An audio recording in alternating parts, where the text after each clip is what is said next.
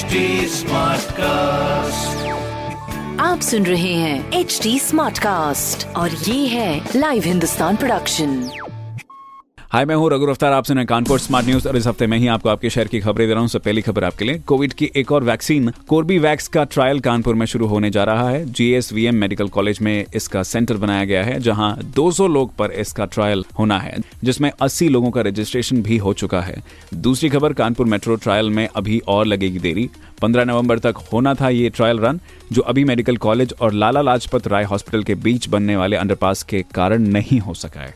तीसरी खबर, जिला निगरानी समिति दिशा की बैठक में हुआ है फैसला। अब लखनऊ कानपुर हाईवे भी होगा, नई हाईटेक, मस्त लाइट से जगमग। यस। तो ये कुछ ज़रूरी खबरें जो कि मैंने प्राप्त की हिंदुस्तान अखबार से, आप भी पढ़िए, क्षेत्र का नंबर वन अखबार हिंदुस्तान। और कोई सवाल हो तो ज़रूर पूछेगा हमारे हैंडल है फेसबुक ट्विटर इंस्टाग्राम पर at the rate H T और ऐसे ही पॉडकास्ट सुनने के लिए log on to W W W dot H T com आप सुन रहे हैं एच डी स्मार्ट कास्ट और ये था live Hindustan production smart Smartcast.